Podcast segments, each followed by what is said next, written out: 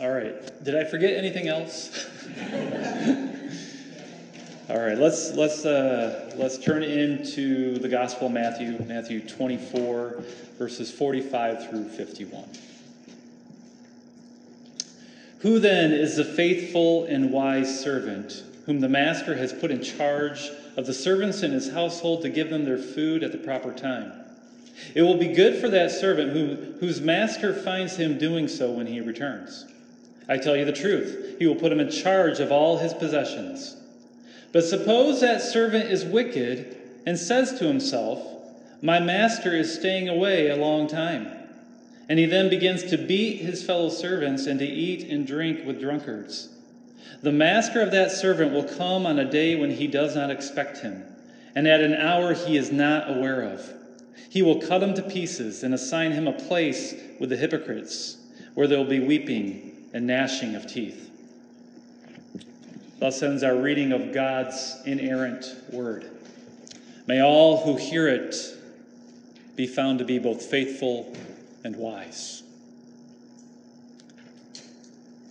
You know that feeling that you get when you are given short notice? Maybe your boss surprises you with a last minute inspection and, and you're wondering if, if the work that you have done will be sufficient. Perhaps you show up to class one morning and discover that your teacher is handing out a pop quiz, and you're just not sure if, if you know the subject well enough to get a passing grade. What if a relative just happens to show up on your doorstep without calling ahead? And they're hoping to come inside and pay you a visit. And now you're wondering to yourself, is my house presentable? Will I be embarrassed if I let them inside? Life is full of surprises, and, and sometimes things happen sooner than we expect. Often we get caught off guard, unprepared. We are just not ready. And these examples that I just mentioned now, now they're pretty harmless in the grand scheme of things. But what if the surprises have a more serious outcome? I think we would all agree that the world as a whole was not prepared for COVID 19. Or think of the Afghani people today. Were they prepared for the U.S. withdrawal? Right now, we're, we're witnessing a nation that is in turmoil because the rug had been pulled out from under them. You see, there, there are times when being unprepared can have dire consequences. And this is exactly what we see in our parable today a, a servant who is caught off guard because of the early return of his master. For more than a month now, we have been working our way through the Olivet Discourse, a, a sermon given by our Lord to answer the, the, the, the questions that his disciples had concerning the destruction of the temple. They wanted to know when it would happen and what would be the sign of this coming judgment.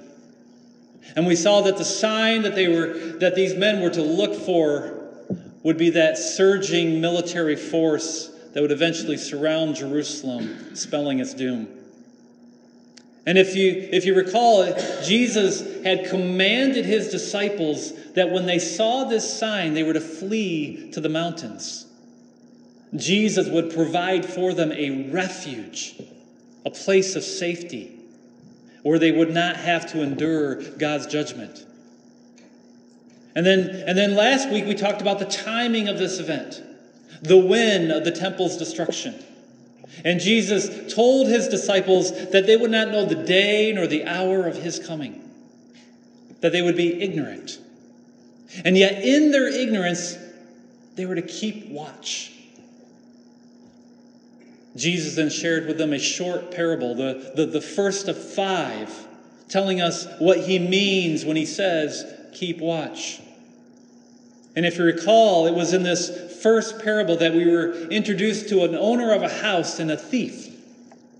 The owner was ignorant when it came to the timing of the thief's arrival. If he had known, he would have kept watch, he would have been prepared. Likewise, Jesus' disciples must be ready because the Son of Man will come at an hour that they would not expect him. That's why they need to keep their eyes peeled for that sign, for the approaching armies that would surround Jerusalem. But keeping watch means more than just staring off into the clouds and looking for signs for it requires a complete trust in Jesus' words. It is believing that what he says will come true. But if you're going to trust in Jesus' words, then, then you're also going to have to be faithful to his teachings.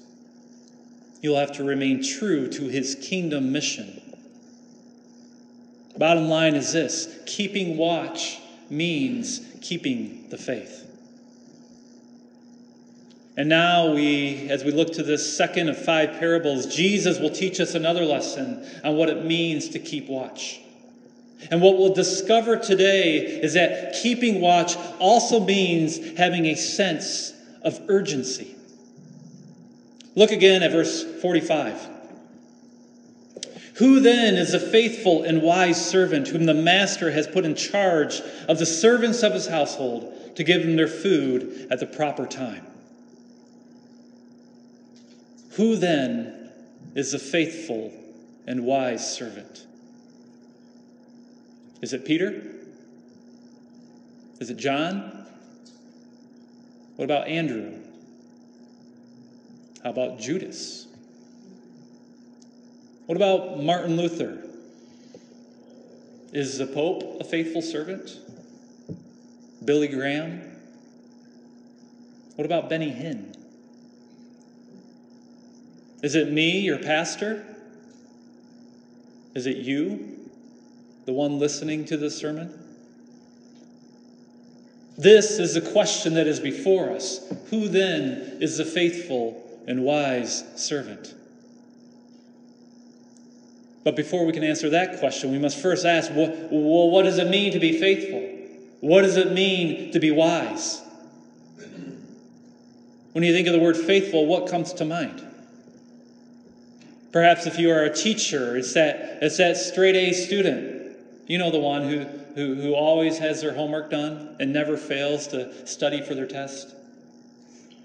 If you're, if you're a boss, maybe it's that employee who, who not only works hard, but is never late and rarely sick.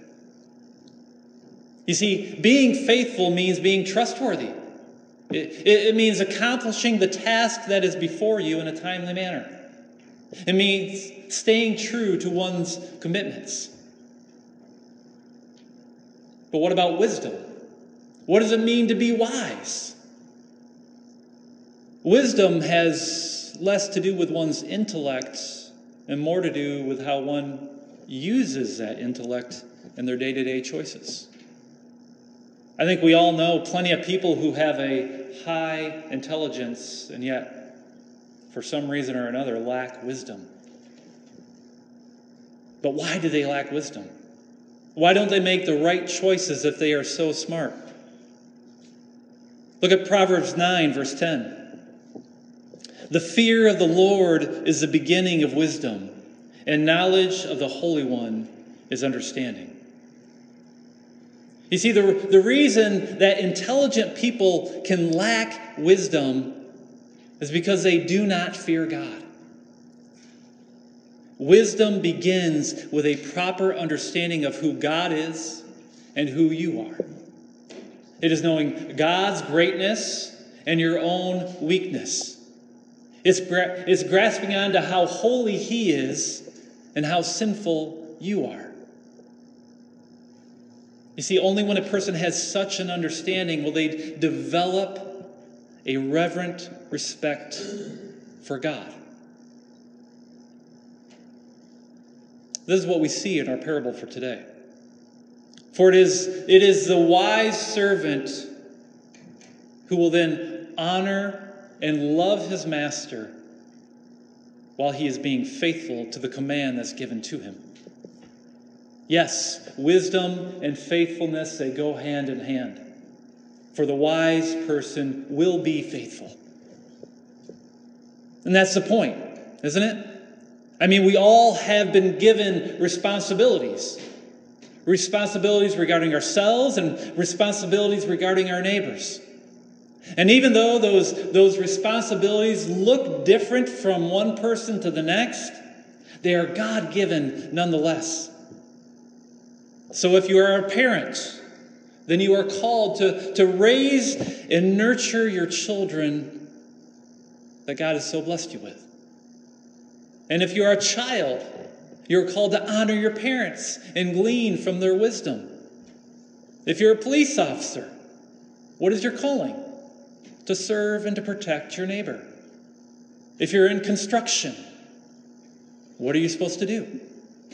You're, you're called to excellent craftsmanship, as if the home that you are that you are building would be your very own.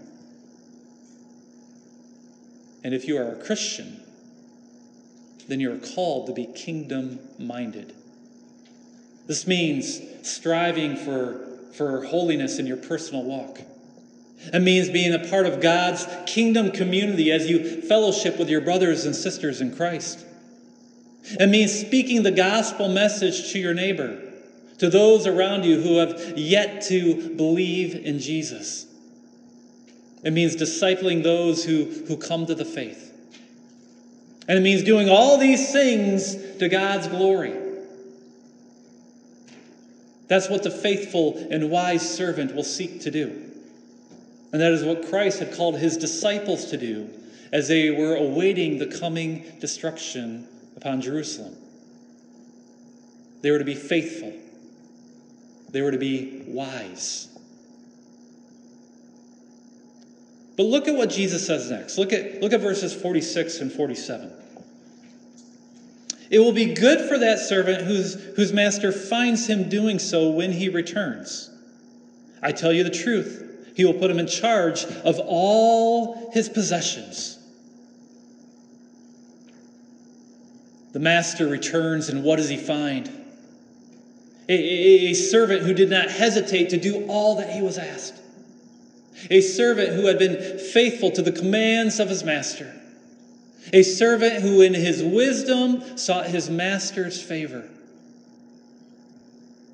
What joy this must have brought this master. It's like that teacher who gave that pop quiz.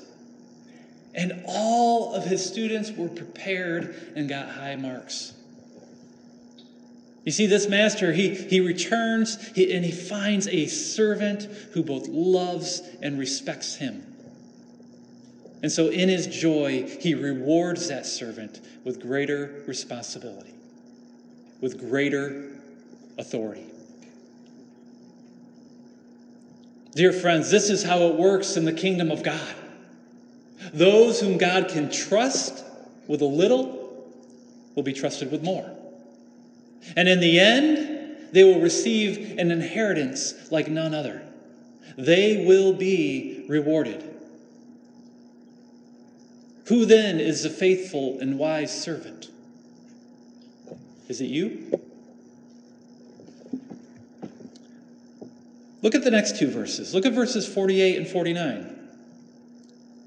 But suppose that servant is wicked and says to himself, My master is staying away a long time. And he then begins to beat his fellow servants and to eat and drink with drunkards. Here we see another possibility, another attitude that this same servant could have. Suppose he is wicked.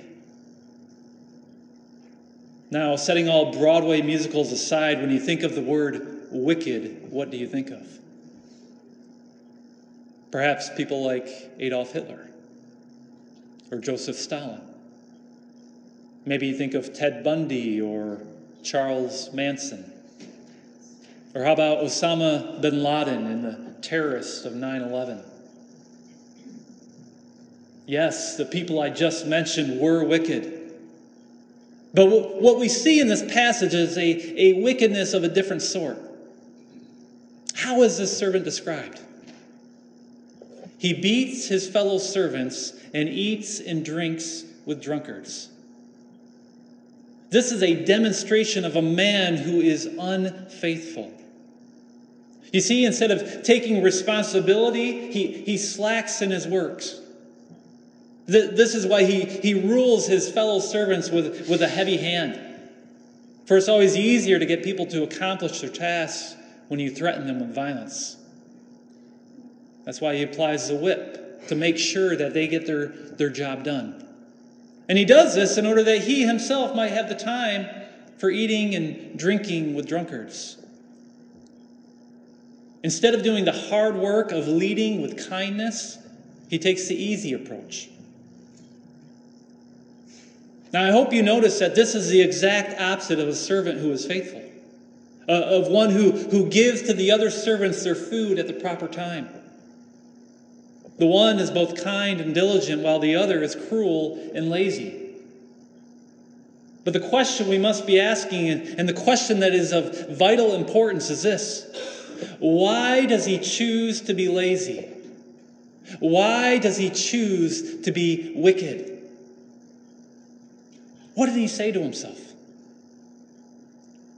My master is staying away a long time. He believes that his Lord's coming is a long way off. And so he can just do what he wants without any repercussions. He has no sense of urgency. And that's why he's lazy. It is in this way of thinking that, that, that we see this man's lack of wisdom as well. For he presumes to know his master's schedule, believing that he has time. And yet, it is this same attitude, this thinking that time is on his side, that, that, that brings to life his true nature. For he does not love, nor does he respect his master?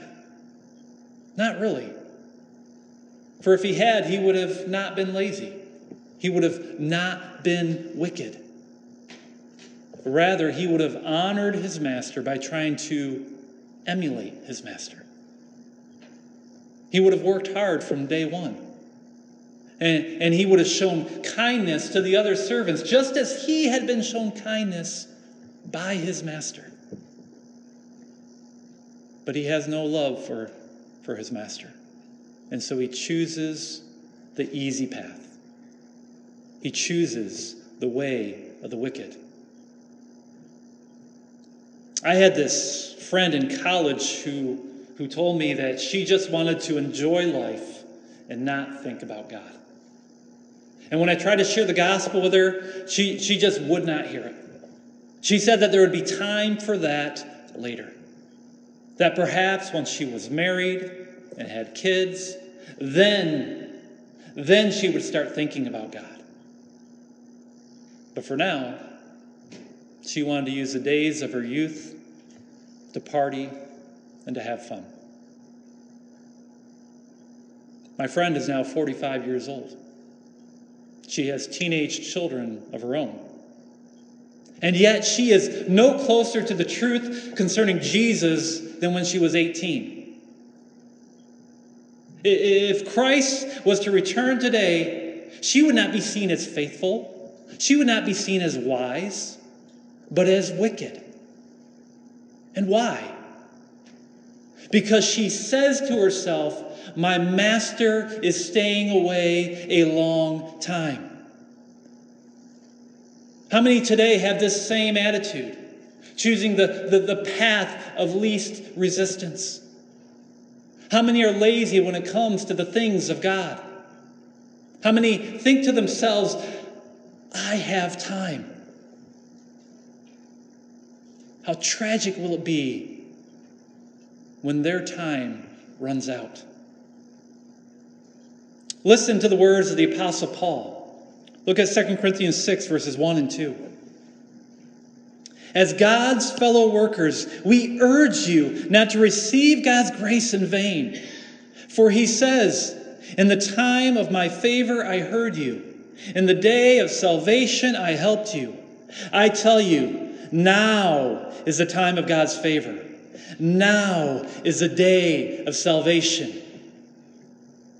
Brothers, Sisters, do not be like the wicked servant. Do not say to yourself, My master is staying away a long time. I promise you, it will not go well for you. Now is the time of God's favor. Now is the day of salvation.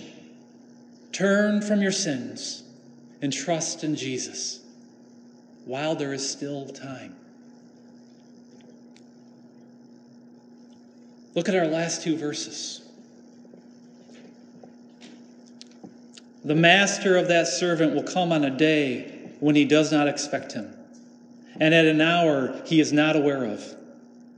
He will cut him to pieces and assign him a place with the hypocrites, where there'll be weeping and gnashing of teeth. Surprised by his master's quick return, this wicked servant was not prepared. He was caught eating and drinking with drunkards. He was found to be negligent in his duties. All the other servants had been mistreated and overworked. And all because this servant had no sense of urgency. He was unfaithful. He was unwise. And now we see the master's reaction. This wretched man will be dragged off to his wretched end. He is cut to pieces and assigned a place with the hypocrites. Dear friends, this, this is how it will be for those who do not fear God. His judgment will come as a shock to them. Listen, the, the unbelievers of this world are not expecting any type of punishment. They don't believe that there will be any ramifications for their sins. And this is why they are lazy when it comes to the things of God. For they believe that their master is staying away a long time. Yet they will have a rude awakening those who, who celebrate their sin, they will find God's judgment shocking. For they did not understand his holiness, and they never saw their need for salvation. How many mouths will be stopped on that last day, on the day of God's final judgment? How many will be cut to pieces and assigned a place with the hypocrites? How many will be weeping and gnashing their teeth as they are left out in the bitter cold? How many are those who continually put off God, thinking that their master is staying away a long, long time? Well, time will run out, and their wicked hearts will be revealed. And it will not go well for them when their master finds them unprepared. Yet for those who are faithful, for those who are wise, they will not be alarmed. They will not be shocked. For when their master finds them, they will have their house in order for it is the faithful and the wise servant who looks to Jesus. It is a faithful and wise servant who looks to the only one who can truly rescue him from the wrath that is to come. For what they find in Jesus Christ is wisdom incarnate. What they find in Jesus Christ is, is one who was faithful to his Father's will. And what did his father do for him? He rewarded him by giving him authority over all of his possessions. And now you, who are both faithful and wise, you who have sensed the urgency of the gospel message, you who have placed your faith in Jesus Christ, you will share in that authority as a prince as a princess in God's kingdom. And when your master finds you, he will be well pleased. Who then is a faithful and wise servant? Let us pray. Father, we come to you now just as lowly servants. We're not even worthy of the tasks that you have given to us. And yet, in your kindness, you have chosen us and have given to us responsibility. We ask now that you would help us to be faithful to those responsibilities. Help us to be wise. Help us to have that sense of urgency as we await that final coming of your Son. We can only do this by the power of your Holy Spirit. And so we ask that you would fill us, fill us with your Spirit. We pray this in Jesus' name. Amen.